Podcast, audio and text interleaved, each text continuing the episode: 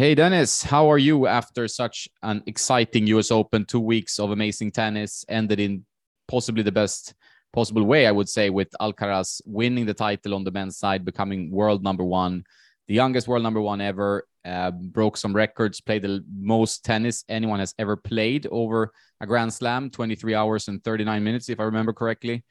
Uh, and I'm super impressed, as everyone seems to be. Uh, what are your thoughts about uh, the final and, and his journey? Hi, Giannis. Mm-hmm. Yes, first of all, I'm tired.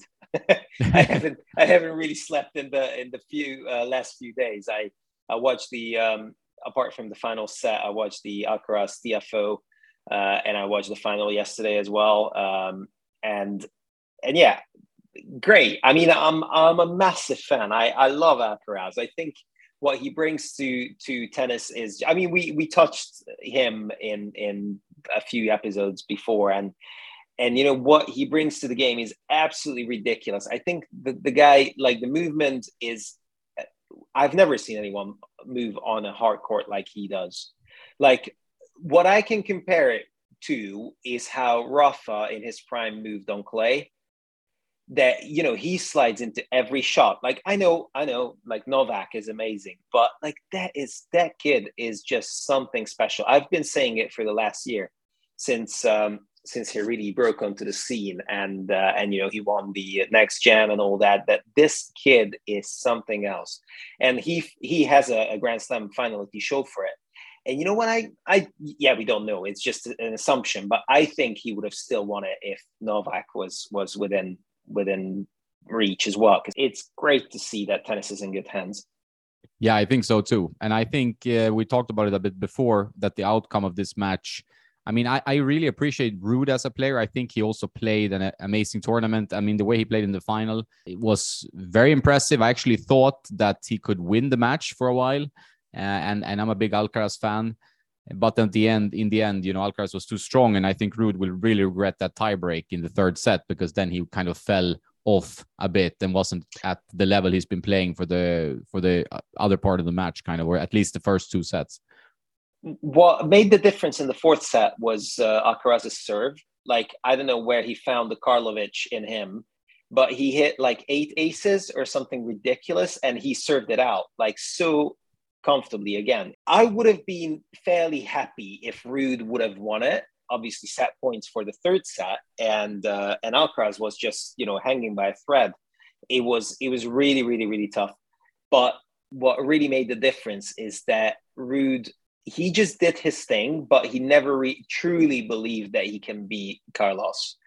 And even when Carlos was was playing sort of by his standards mediocre by by every other human being apart from the top 10 in the world um, brilliant in the second set i think he, you know he was just drop shotting and and he was he was hitting the it, it was just a weird weird thing and everyone was talking about fatigue and and and what he's doing and all that that was the first time I, i've seen three or four of his matches like full almost full and and i felt like not even the fifth set against Tiafoe, not even the fifth set against Sinner. He didn't look that bad as in the second set and then like the majority of the third set.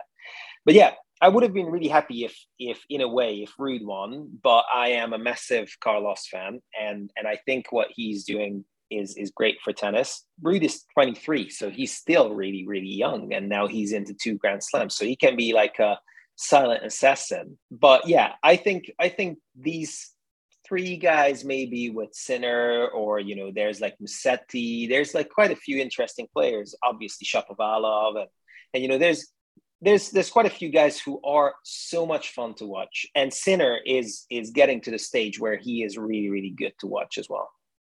Yeah, definitely. And I think Ruud has improved quite a bit. So I was just a bit worried for tennis because I think the storyline with Alcaraz, he seems to draw much more excitement to him. And that's not uh, at the fault of Ruud, but it's just how exciting this guy is. He moves so dynamically, he's so fast around the court, he hits so many winners, uh, spectacular shots in a match. It's just something that sells tennis. And if I look at it from a broad point of view, that what's good for tennis, I would say the Alcaraz win was the best outcome for tennis. Not saying that that Ruud would have been a disaster, but I, I still think like this guy will help the sport grow and will sell tickets for many years to come with the way he plays. Oh, absolutely. And and you know what what, what I was actually thinking, and and uh, I wanted to make the comparison with Monfils is that like I I remember like ten years ago when Monfils started sliding on the hard court, everyone was absolutely ridiculed by it because like Monfils is a brilliant player, and and what he achieved is absolutely an underachievement because he he should have and could have won I don't know, three, four, four slams with his talent and and his movement. And and you know, I don't really see much fault in his game, but somehow the mental element is not there. But like when you when you see the full on approach and attacking tennis is always a lot more fun to watch. Carlos went um, like to the net, rushed the net like I don't know, almost fifty times, and he he won eighty five percent of the points and and yeah we we will talk so the, one of the one of the topics what we mentioned before we started uh, the recording is that we will talk about the marketing side of of tennis. And and definitely that that is something which which i was also thinking about yesterday evening that nike really has to start making the the own collection for carlos now because he's just playing in these like you know the same same outfit as Tiafoe was wearing the same outfit as as uh, uh, Rublev was wearing. So you know this kid deserves something special already, and and if if Shapovalov and Dimitrov can have their own line of, of clothing, then then Carlos Alcaraz deserves it a, a, million times more. And and you know no offense meant, and and obviously Shapovalov is one of my favorites, but you know in in the last year he wasn't he wasn't anything spectacular. I didn't even know that uh, Chapo had his own collection kind of from Nike, but uh, might be true. I, I, know that Dimitri had some pretty fugly kits in the past where that looked like pajamas and stuff like that. I think definitely Carlos def- deserves uh, a proper apparel collection, and I think Nike are very happy. I mean, if you, I saw on Instagram in Barcelona, they already have this huge billboard Nike with Carlos. I mean, they already prepared it, of course a huge one, and just to celebrate the victory, and they get the brand out. I mean, obviously they were maybe worried. No Roger. Then I mean, he obviously switched to Uniqlo, but then they have Rafa. Rafa injury prone, not sure how long he's gonna keep playing. And suddenly they have this guy now. So they like it feels like they're in safe hands in tennis because I've had a feeling that Nike was and probably rightfully so drifting away from tennis a bit. They've been going into more, I mean, obviously basketball sports that are bit stronger than tennis. Uh, but this guy can obviously sell more tickets and more shoes and more shirts and so on. Chapo's stuff is is always a bit different than the other guys, so I think he he has a sort of um, uh, his his own say on on what he is uh, what he's wearing, and it's kind of lucky as well because I think they they signed him like two years ago uh, from Lotto, so Carlos was playing in Lotto, and that was that was brilliant, wasn't it? And and there's a there was a picture uh, from Carlos at the age of like six or something, was just uh, emerged yesterday, and he was uh, he was using a Speed MP. Uh, maybe he was ten. I don't know. He was young, definitely. I mean, he's still young. He's still nineteen, but uh, he he was using head, and now they just uh, found the Aero VS as as a as a perfect racket for him and you said that that's the best out of the VS collection, isn't it? The Aero VS. Yeah, yeah. I mean, it depends on the player. I mean, like if you want control and, and old school feel, you go pure strike VS. You want power, you go pure drive VS. Not a huge fan of the feeling of that racket. I think it needs an upgrade. Uh, and if you want the more spin oriented, fast swing stuff like Alcaraz does, you want the Aero VS, which I think is the most kind of versatile frame of the ones uh, offered on from the VS line. But he was playing with the Pure Aero like some years back, and then he went to this one. It feels like it's almost custom made for him, and uh, I think he's gonna be the signature guy for this model now. I mean, Holger Rune also plays this, but I, I think he will be the signature guy for this racket now for for years to come, and they will sell loads of this frame. I, I get questions from pros on Instagram from recreational players, club players, whatever, you know, about this frame and about his racket. And, you know, so I think this one will be a, a bestseller if it's not already a, a big bestseller.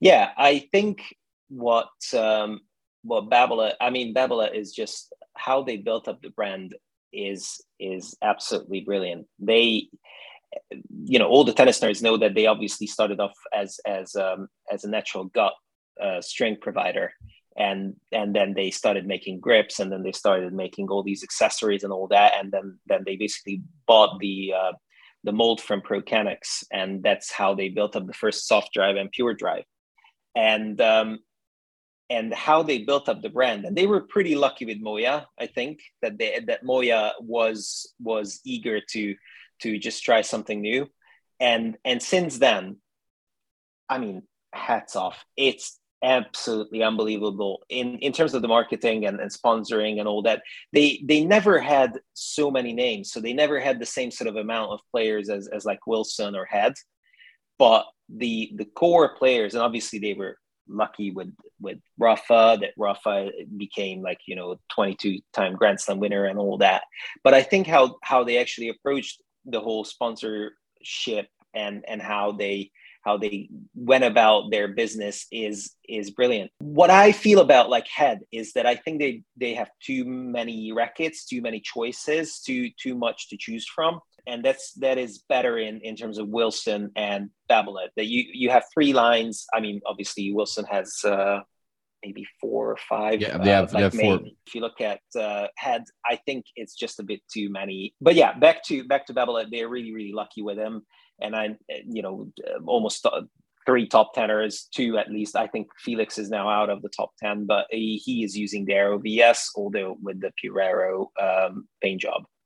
Yeah, I, I mean, Babolat, what they did well, uh, besides obviously they created rackets that was you know, in the right time. Yeah, they, they made rackets that had good power and good spin, and the game was moving in that direction. You know, uh, still quite stiff rackets, so some elbows are hurting uh, out there, uh, but they're obviously easy to use, fun to use, and they're they're very good rackets. And I think um, what they did early was that they went to colleges in the states. They they found like this distribution channels that were that were quite clever. Like they, oh, you know, college players need to play with Babolat. I mean, if you go to American college tennis, you will see many, many Babolats. Like they have such a strong presence there.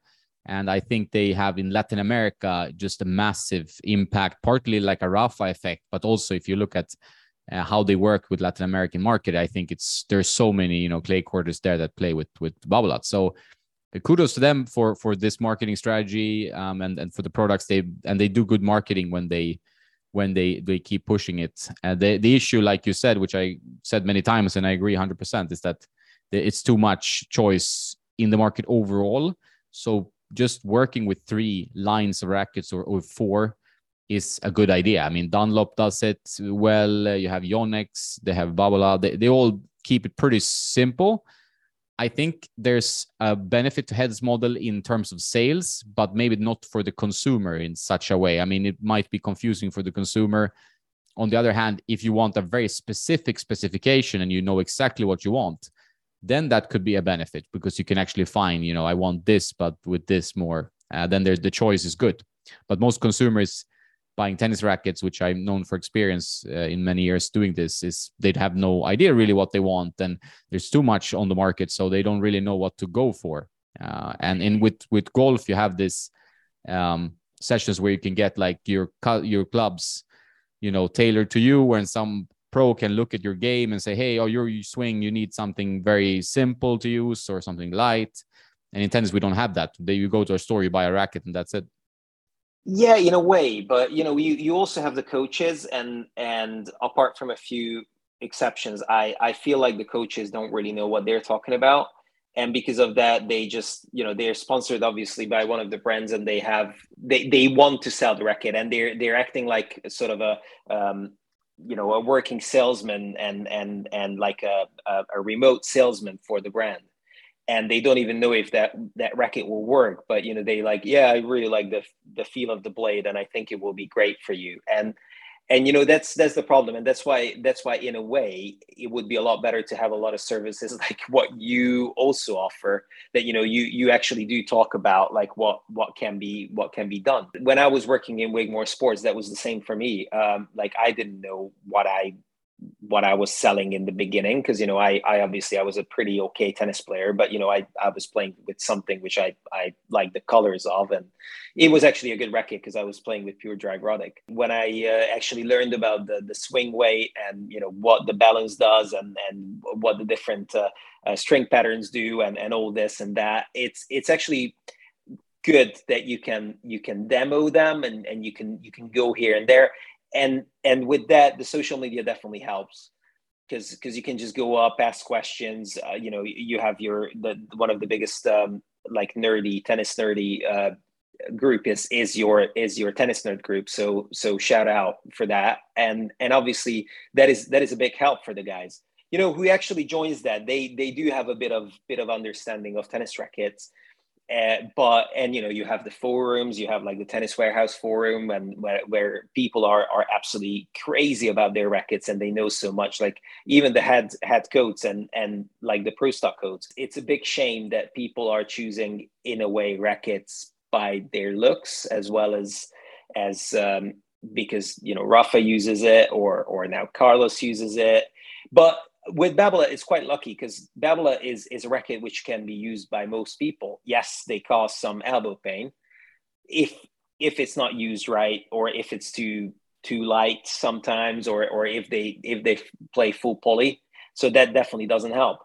But you know that's why that's why you need you need more services like these pro shops, which are not really current in in Europe. Obviously, there's quite a few pro shops in the states. I I don't really know the states uh, how how they actually do go about it but I know that in, in Europe it definitely needs some improvement. I mean, there's more information in every aspect of, of everything, really, thanks to YouTube and thanks to the internet. So I think people are can be more informed if they take the time. Uh, the problem is people are usually quite lazy, so they just want to find an answer and, and they just ask someone instead of, of just trying to dig a bit deeper and to find what what could work for them and so on. But obviously there's it's a jungle out there. So that's really why i did the consultation service and and that stuff because i, people want kind of personal help or they want a more a, a, more structured approach to this content not just watch one video here and there. They want more structure. So and that's that's what i'm working on at, at the moment to create a more structure around it.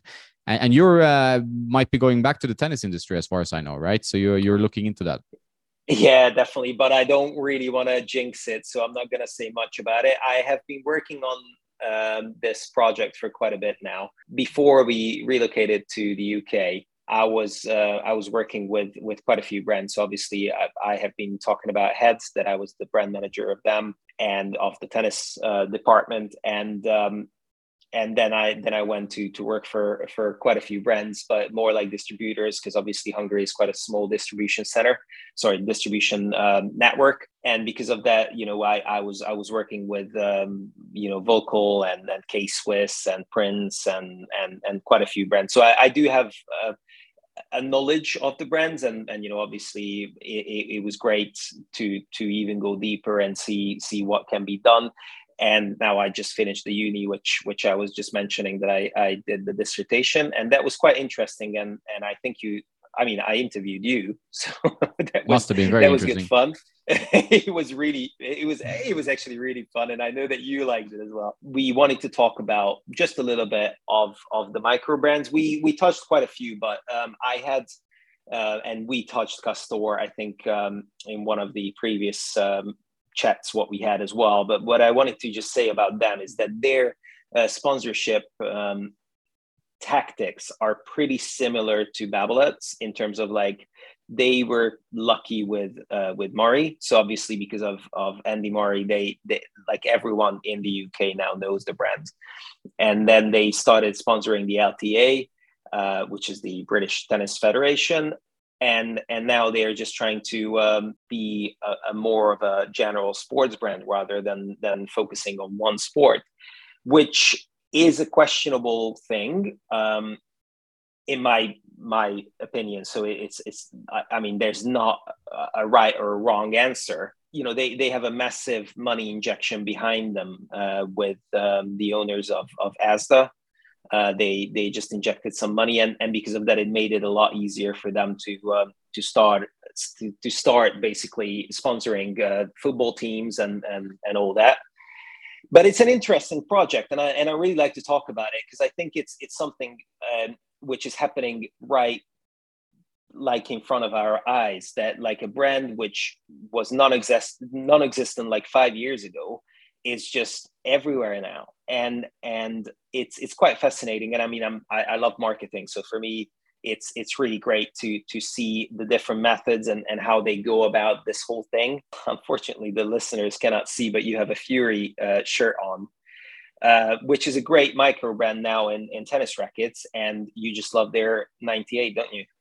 Yeah, it's very good. So very good so far. Uh, and I, am you know, I'm, I'm impressed when when small brands come up with something. I mean, having worked in marketing for 20 years or so, uh, I, I, I always like following uh, what happens in the marketplace. And like you said with a new brand uh, you can do so much today. Um, but you need the the sponsor like you need a, a, proper sponsorship budget. So you probably need some capital from some serious investors. But then if you have that you can make something happen very quickly uh, which is very different from how it worked in the past. Like now you can take a brand from like zero to 100 in, in like five years like you said with Castore. If you do the proper strategy find the right you know guy to sponsor and then you can together grow the brand. I mean murray is, is a co-owner of uh, Castore as we talked about before. We saw the guy who did Gym Shark. it's a brand that came kind of out of nowhere and then everybody that goes to the gym they now wear Gym Shark pretty much. You see it everywhere and that's interesting so you can actually create an apparel brand uh, and and make some waves in the market i think it's much tougher in if we talk about tennis to create a racket brand but that's such a difficult thing because people are so used to seeing and buying what the pros use.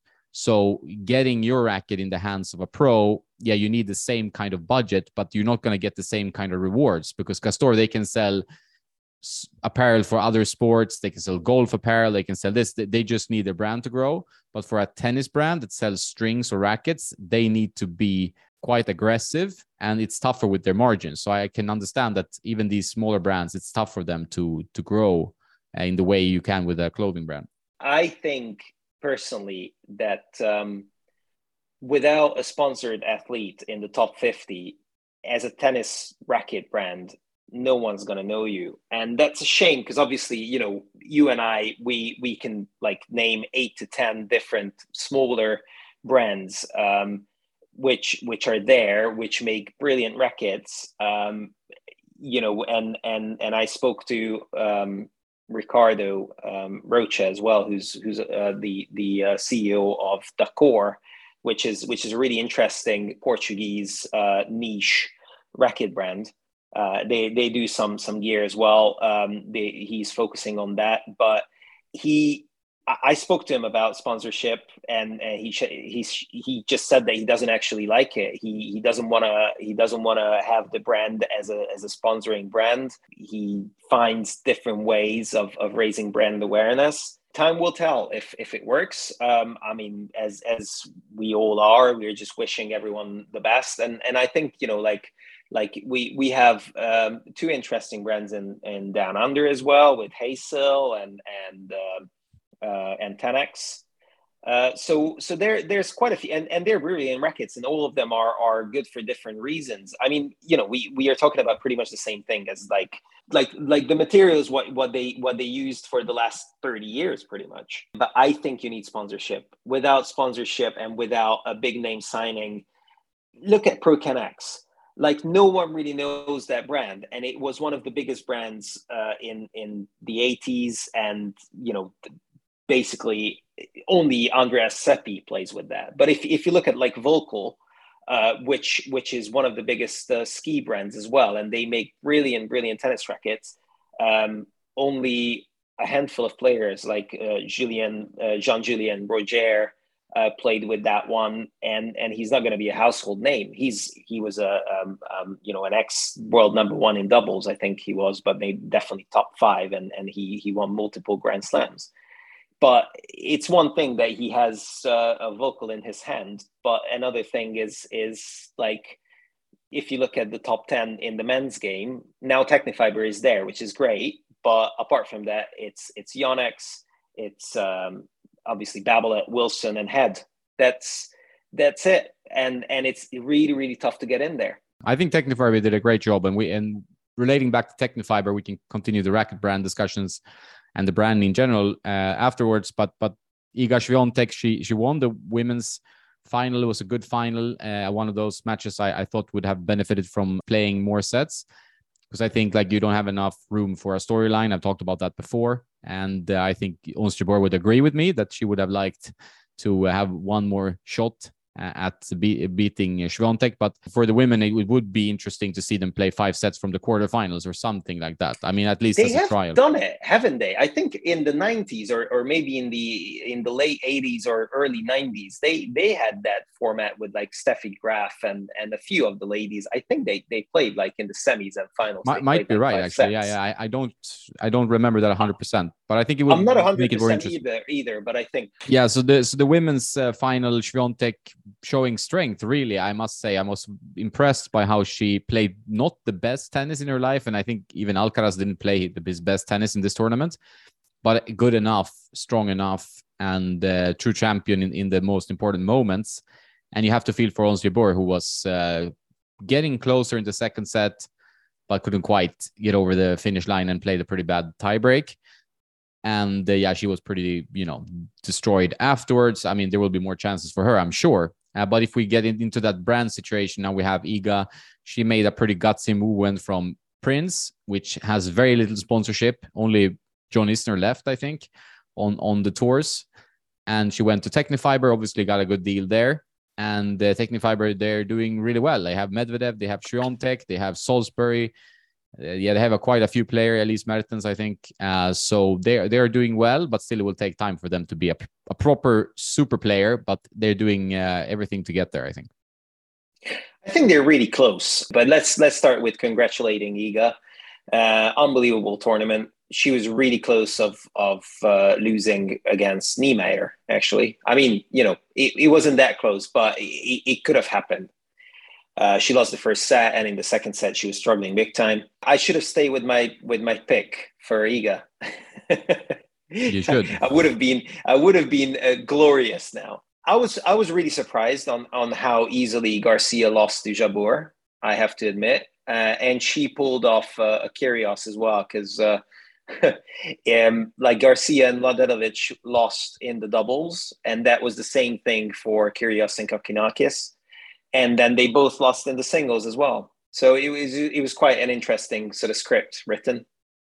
But yeah, so Swiatek, I, I've seen bits and bobs of the final, but I haven't seen the the whole entirety of of the of the match. I feel Iga is just a level above everyone else at the moment um, in in terms of of how how the psychological and and and how she can actually build herself up to to this unbelievable um, performer, and um, and yeah, I think I think she she can win a lot of Grand Slams. I mean, she has a dominance on clay as like Rafa, and I feel like she is absolutely complete with everything what she does now. So she she has a lot of weapons. Um, she plays an all around game, and she's just she's just quick off of the mark as well as I mean apart from that jumping jack what she does at the net when she hits a bad bad um, drop shot and she's just trying to distract the the opponent. And yeah I I think I think it's it's well deserved. I really do think so. Her year was was really really good. And yeah I think she can she can rule for for many years and and that's the same for for Carlos. Although Carlos will be facing stern tests by Sinner. Uh Sinner is like uh, kryptonite, I think, for for Alcaraz so far, because no one could really touch Alcaraz that much as Sinner in the last four matches. And about like Tecnifibre, yeah, I think uh, what they're doing and they're building the brand brilliantly. I mean, obviously they were bought by Lacoste, and um, and the um, the collab what they're doing is brilliant. I really like collabs. I think that collaborations are just just a really really good thing. And what Hydrogen and Prince did was was also pretty exciting. Although the the rackets are like ugly as as heck, I think they're just like you know, I I don't mind tattoos, but that's just over the top. But yeah, I I think Tecnifibre is you know, we were talking about the big four in terms of racket brands as well, but Tecnifibre is now knocking on the door big time. Yeah, for sure. Yeah, I, I think so. I think it will take a, a, while. I think they're all having pretty good years. I think tennis overall is doing well from what I heard when I talked to the brands. And I think that it's tough to kind of come into that top four, but Yonex came kind of out of nowhere and did some really smart sponsorships. They did great products. I think definitely Yonex makes some excellent products. They, they all do. The products are generally good. My my biggest issue and biggest pet peeve always is the quality control being for more advanced players uh, quite difficult to to fathom right? That it's one racket is uh, completely different swing weight or seven grams there you know seven millimeter balance point. It's uh it's frustrating you know and I, I, test rackets all the time. I get them from retailers. I get them from the brands. I buy them myself all that stuff. And i see this issue over and over again. And it gets frustrating especially if you buy one want to buy three four and you start with one, then it's going to be tough. Like if you can use the matching service from the brands, like for example, Tennis Warehouse, you use their matching service, you you at least have a list of rackets. Okay, these are close in spec, but if you buy them at different occasions, yeah, you will have an issue. Or or buying rackets like three of them used from some person, you won't get them 100% spot on. I mean, that's maybe being extremely um, diligent about the equipment, but I think it makes sense, especially if you're playing on an advanced level. Definitely, and and we have pointed out that Yonex is by far the best quality control in the market, without a doubt. Like what Yonex is doing is is just almost spot on. Uh, they're the only brands who are still making their their uh, top of the range rackets in Japan, and uh, we we all know how Japanese people work, and I think Tennis Warehouse was in Japan and, and checked out the uh, Yonex um, factory. You know, the quality control is brilliant. The only thing what not a lot of people know, and it's and it's also quite uh, funky to to point it out, is that ninety percent of one racket is made by hand. It's it's a tough thing to do a tennis racket. Like I don't even know how how they can sell like fifty quid you know obviously now the retailers are like all, all the all the big brands are now almost 200 plus for for each racket. I think they're all pretty bad to be honest. Like i, I even think yonex uh, lost a little bit of edge there but it's because i can measure swing weights. But still they, I, I would say they're the, the leading the pack. If you go to boutique brands angel Dacor 10x i think they can maybe provide a bit of better service because they don't sell the same amounts. They don't have the same distribution model. I just would wish that they put a bit of extra attention to this and, and, like really said, hey, we're gonna focus on quality control, kind of like Fischer did back in the day. Like they had this zero tolerance. I don't know yeah. how successful that's that was or if people cared, but for advanced players or tennis nerds, I think it make a big difference when you when you feel like you confidently can just buy a racket and it's gonna be pretty close to on spec. So I think that helps a lot. Um, but yeah, Yonex are good. They're very good, and I, I like their frames for sure. And generally, and, with weight and balance, they do re- do it really well. And another thought about like what you said, you just mentioned Fischer, and obviously now it's Pacific, and Pacific still has a plus minus one one gram uh, tolerance, which is great. And and I, you know, Pacific rackets are just brilliant, and Pacific strings are great. And again, look at Pacific. The only guy who they have as a sponsored player is Baghdatis, and and Baghdatis is obviously no longer on on on the tour, and he wasn't even like a top ten. I, I don't even know. Maybe he was he was close to the top ten when he was playing the the Aussie Open final. And and back to the basic, what I was what I was saying is that like without sponsorship, it's just really hard. Like no one plays with Angel or Angel, and it's just uh, such a shame as well and actually, I have to say that Dunlop is now sponsoring pretty pretty cleverly. If if you look at like Popyrin, you you look at Kecmanovic, um, you look at Draper. It's it's actually a pretty good young core what they have. I wouldn't say they are like the not a Sinner or an Alcaraz, but they can definitely be a top tenner. All all three guys, even Popyrin. I, I do believe that Popyrin has a massive game, and and if he actually gets used to to his racket, it could be a really, really good steal from from head. It's good to see that they're making some strides, but I, I also believe in sponsorships. Uh, like when I used to work uh, for Betsson Group in the past, like we we did some sponsorships with football teams, tennis tournaments, and all kinds of athletes, and you usually see that that makes a difference. Sometimes it's very hard to measure, so you have different sides of the marketing spectrum. Like some some people will say you know i don't believe in like in this kind of brand marketing because you can't track it.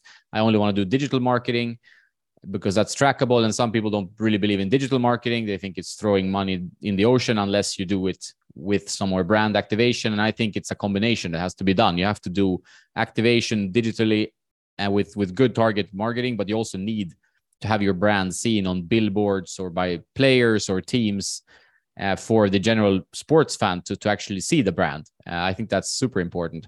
Or with influencers now, now you can actually use influencers, but a lot of these brands they don't use influencers as much as they could or in the right way. So I think there's a lot of improvement that could be done there.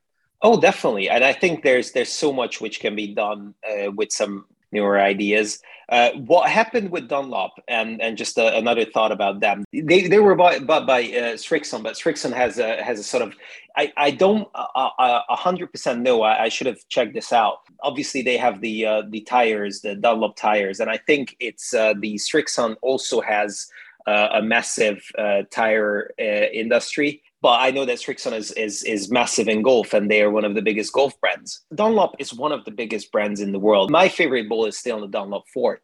I think it's a brilliant ball. Obviously, there's there's a lot of uh, lot of tournaments which which still use the Dunlop balls. But if you look at the brand, you you always if you see the logo, you know that it's Dunlop. Although that that logo has been there for 30 years, I don't know what that. It would be it, it wouldn't be a bad idea to to maybe have a an updated logo. I don't know which which would be um, like what babylon did. Babolat has a new logo, and and that one is is I think it's it's it's a lot nicer, cleaner. The same with Tecnifibre. Tecnifibre has a new logo, which they introduced uh, two years ago. All these things are are pretty interesting. And what I was um, uh, writing my my dissertation about was brand awareness, uh, raising of brand awareness, and that's not something which you can necessarily measure. It's more about like word of mouth and what people do believe in and what what they like and what they what they want to believe in many ways. You know you don't really see a lot of advertising for example in the tv about like big brands only in like tennis point.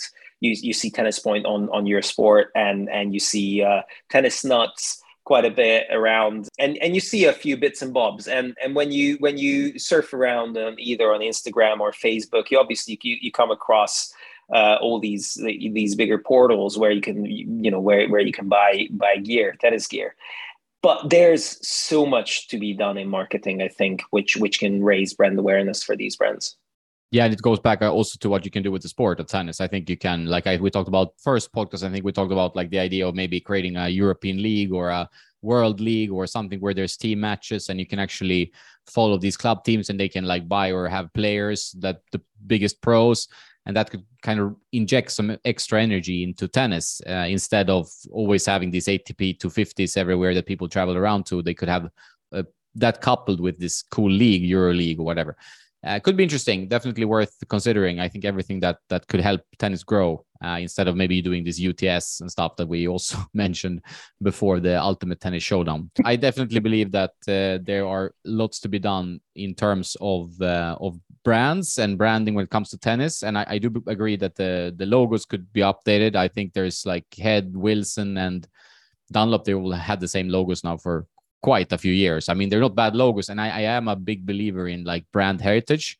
But sometimes a little bit of a renewal could help. And, and I think when you see that Srixon gets into Dunlop, the whole brand starts living again. They have new strategies, they create new, better products because Dunlop made some not so great rackets before. And then when Srixon came in, uh, they started making very good rackets again because back the, before, you know, 20 years ago, Dunlop were one of the big brands. They were making great rackets. Head had also this downturn in, in the, how the products were perceived and, and like they were not really right with the graphene. And then, you know, five, six, seven years later, there's suddenly on top again. So you will have that up and down, but sometimes you just need some new energy.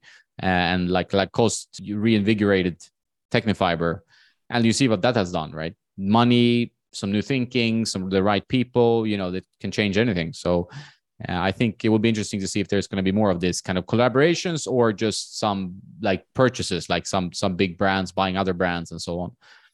It would be quite interesting to see, like if if I don't know, Adidas would buy Volkl, let's say, because yeah. obviously you know Adidas was a okay racket. Yamaha rackets were absolutely brilliant, apparently, and they just disappeared. Also, what I wanted to say is that before Tecnifibre, there was Major uh, or Maillot, if if I would say it in French, and they were absolutely horrific rackets. They were like falling apart by just playing. My my best man had uh, one of these rackets, and it literally just fell into like two pieces just by playing. He, he wasn't throwing it anywhere. It, it, was just like disintegrating. It was really funny to see. But yeah, uh, Tecnifibre rackets are now really, really making a mark. Well done to Salisbury as well. Because if you think about it, out of the four big titles, uh, two went to Tecnifibre players. Yeah, it's true. It's true. They won the doubles. Uh, who then Siniakova and Krejcikova won the women's doubles. Like they made the yeah. So that's uh, yeah. You're right. In in three sets, it was it was Krejcikova and Siniakova. Uh, they they beat Townsend and McNally. Uh, they were up. Um, the first set was uh, six three to Townsend and McNally. That's why I just got confused. But you're right. I know that Krejcikova is playing in full gear like her shoes and and and clothing and everything. It's quite interesting to see that because obviously Cilic has the that uh, full gear. Quite a few brands do that. Like if you if you look at Ruud, he's full Yonex. If you look at uh, Cilic, he's full head. There's quite a few guys who who use uh, the shoes of of of their of their uh, racket brands. Like we we talked about the banana shoes of of Brooksby. Yeah, so Wilson, yeah, it's up to the player in the end. Like if they are open to switching shoes because a lot of them have like very specific shoe preferences and they say hey you don't have a shoe that i like or i already have an existing shoe contract with nike and it works well and it's going to be for three more years or whatever they can't go all in on that uh, otherwise yeah yonex seem to be quite adamant that the player also plays in yonex apparel if they use a yonex racket i mean i I'm not sure Hurkacz is using Yonex. I think so. No. Yes. Yeah. Yeah. Yeah. You're right. Yeah. He's full Yonex as well. Yeah. Yeah, Standerman, Hurkacz. Uh, I guess Naomi Osaka, she doesn't wear Yonex. I would. No, she's in she's Nike. Too much. She is one of the best earning uh, female athletes. Uh, I think she was last year. She was earning the most, like 80 million plus from like endorsements. Never too easy to underestimate the Japanese market because, you know, Kei Nishikori, he was earning fortunes and he was never better than like top five, I don't think. It made sense for him to to be in Uniqlo because obviously Uniqlo is Japanese. So that was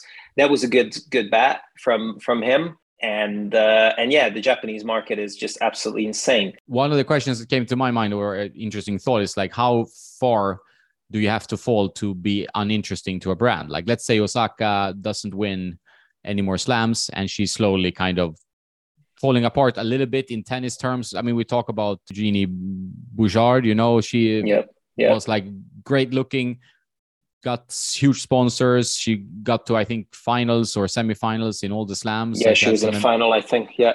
Yeah, amazing year in 2014, if I remember correctly, and then you know didn't do much after that, and more like a, kind of a socialite girl or someone who's who's just doing it in in the brand sense, you know, and making money through Instagram or whatever.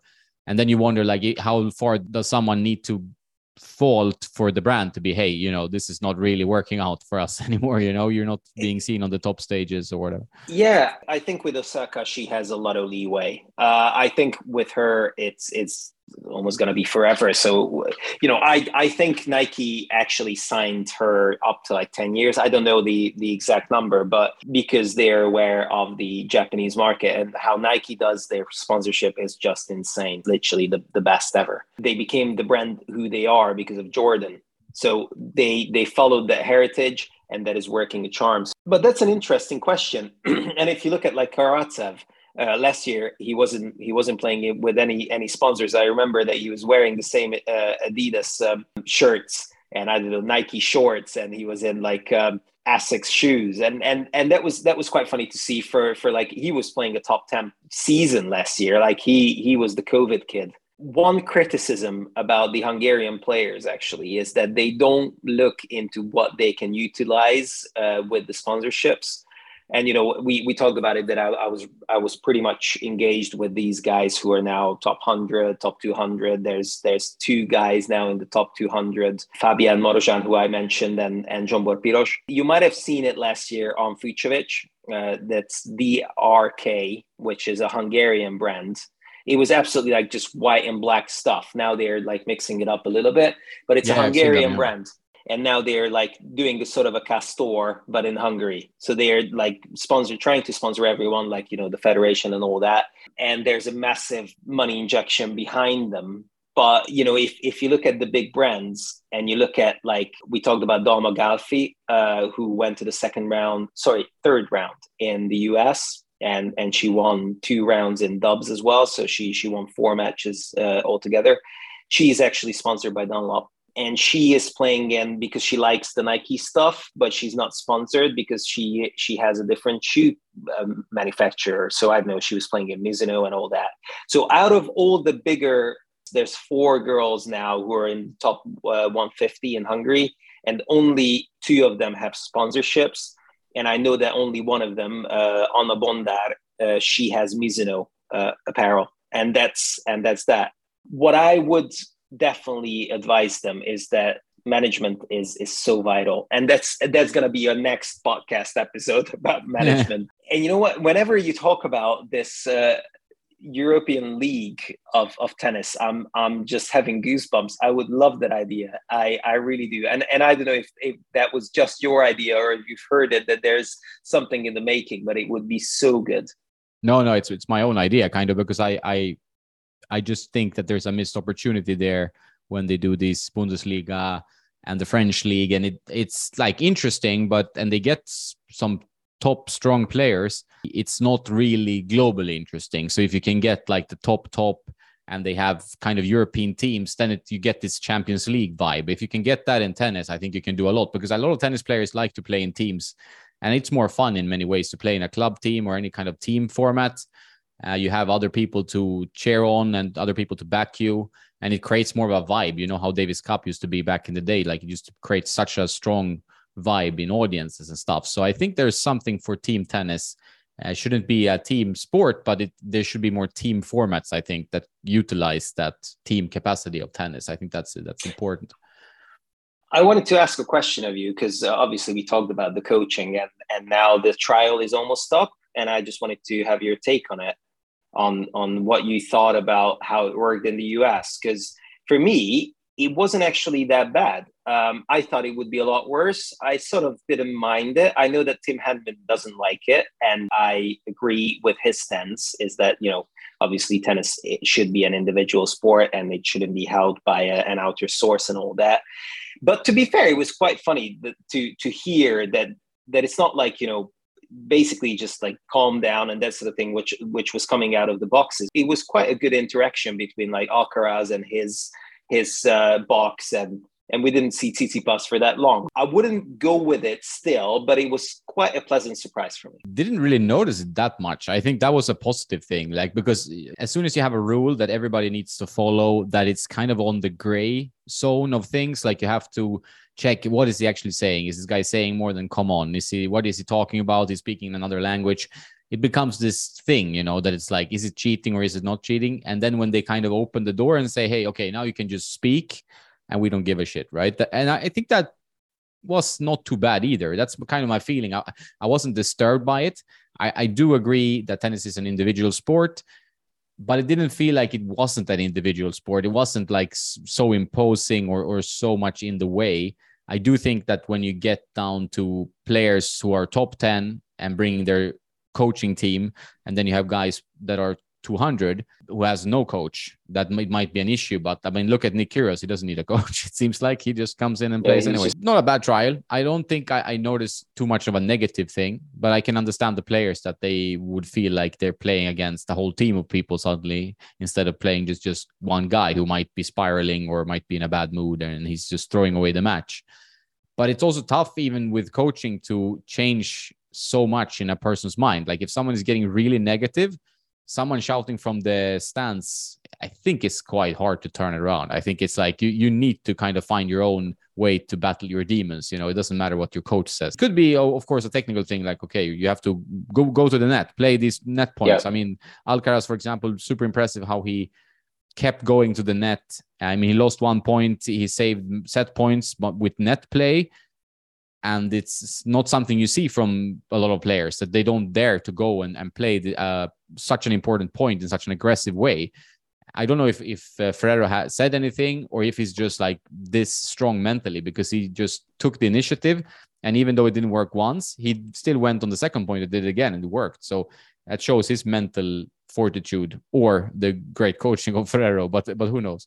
He's absolutely brilliant at the net, and and now we can after after that like really long one hour detour, we can actually go back to to uh, to praising uh, Alcaraz. Because I think how he approached this match, even with his um, buddy's limitations, because he it could be seen that he he wasn't moving as freely, and I talked about it before that I I think it, it, it was it was quite quite visible this time. He has one of the best volleys in the game at the moment, if not the best. But You know what? I was really, really su- pleasantly surprised on how well Ruud was volleying.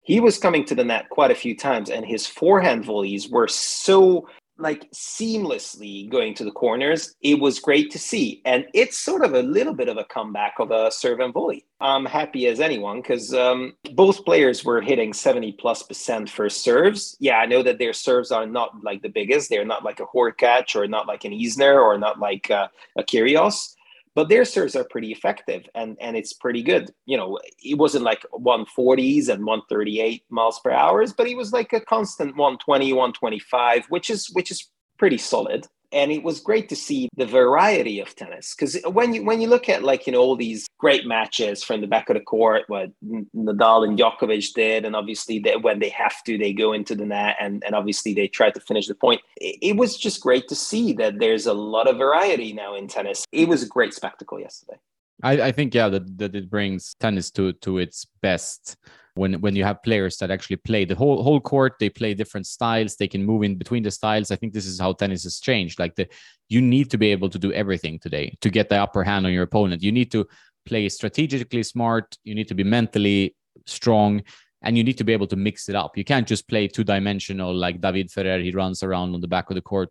And uh, that's why I, I was so impressed by Ruud that he could actually bring this to his game because he was looked at like a clay quarter back in you know just a year ago or so. And suddenly he's in the final of the US Open. He's playing excellent volleys. Like you said I saw that a few times. I was just very impressed. Like wow he's been working so hard and he's he's just seems to add like a one more layer to his game. And it was it was funny how uh, Ferrero described Alcaraz. How much of his potential has he covered? And he said he's at 60%, 60%. yeah so scary. I think there's yeah it's scary for the other players. But it, it also shows maybe that Ruud maybe he's, he's at 80 I don't know. But there's so much more to be done with most of the players that most of the up and coming like Sinner they have so much more to improve that that's going to be great for tennis in the future you know because it's like the modern player is now here kind of. It's going to be great for tennis. The only thing which is not going to be good is is for Zverev and Tsitsipas. Yeah. These kids are here. Because like Djokovic, you know, he's he's one of the goats, obviously. So he, when he's going to come back, and obviously now the the rumor is that he's going to play uh, down under, which is good. You know, that's that's his that's his best slam, and and you know he he obviously really wanted to go last year this year, and and it's good for tennis again that if he's back in the mix. The velocity and and the unbelievable strength of these shots and how they move around the court. I think it's a level above of the goats and how they approach tennis like 10 years ago. Yeah, maybe now at the moment, like I don't think Rafa played a bad match against Tiafoe, but but we talked about it that Tiafoe was lights out, and Tiafoe was lights out for large parts of the Alcaraz match as well. But if you look at all these all these 24, 23 year old kids and how they approach on this super fast hard court and how they played the game, it, it was crazy to see all the finesse and and you know a drop shot after there was an amazing uh, lob and and then they were volleying and then they were like you know a tweener here a tweener there. How Alcaraz can hit like behind his back and and how he's running back for the lobs and and sliding into a shot and it's a perfectly it's a perfect forehand or a perfect backhand I think it's just a cheat we, we were never taught these things no, but I think it's it's a part of everything, right? It all evolves, and I think the evolution of the tennis player is here. I think the evolution was Federer, and then it was Rafa, and then kind of Novak with the new style and and more dynamic movement and a different way of approaching flexibility, the way he stretches. And now it's time for the new guys. Like they have the flexibility, they have the explosive movement, they have the power from the back of the court. They have more of a complete game thanks to the goats, because they kind of show the way. But now it's time to bring in the next generation. I mean, the goats have been around for so long now. I, I think we're absolutely ready for new exciting players. Sinner, Alcaraz, all these guys, like even guys like Tiafoe to break through and be more important. I think it will be tough for uh, for Tsitsipas and, and Zverev as an example because they haven't broken through. I mean, Medvedev he already has a slam, so he's a bit more dangerous in that respect. Zverev and and they haven't broken through that kind of goat barrier, and I think that is gonna hurt them. I think they will be tough to win a slam for them now with the youngsters coming. You know, they're they're young guys coming like below Alcaraz age as well. So now it's tennis is, is moving rapidly in a new direction, and to keep up is not easy. We should see even more spectacular tennis, hopefully. And that's that's the that's the thing. That's that's just great to see. When Federer was was sort of fading out, everyone was like absolutely freaking out. Like, what's going to happen now? Like, oh wow, I'm not going to watch tennis because Federer is not going to play anymore. And that's the same thing about Rafa. That's the same thing about Novak. And we both are like massive Rafa fans. But it's just so much easier to watch Alcaraz as well than Rafa in a way, because you know Rafa has all his all his theatrics in terms of like what he does with the bottles, what he does before a serve, and that sort of thing. And it's not an easy thing to watch. But when you watch uh, Carlos, it's just so smooth. Everything what he does is just smooth. Great yeah. to see. And a great way to end the podcast. I think it we got full circle. Started with Alcaraz, ended with Alcaraz, and I think it's the the new path of tennis for hopefully years to come because he's an exciting guy to watch, and, and I think many of us are huge fans. Thanks, Dennis. Absolutely. Long combo today. Thank you very much, Jonas. And uh, take care and play some tennis. Yes, I won't forget that. Cheers, mate.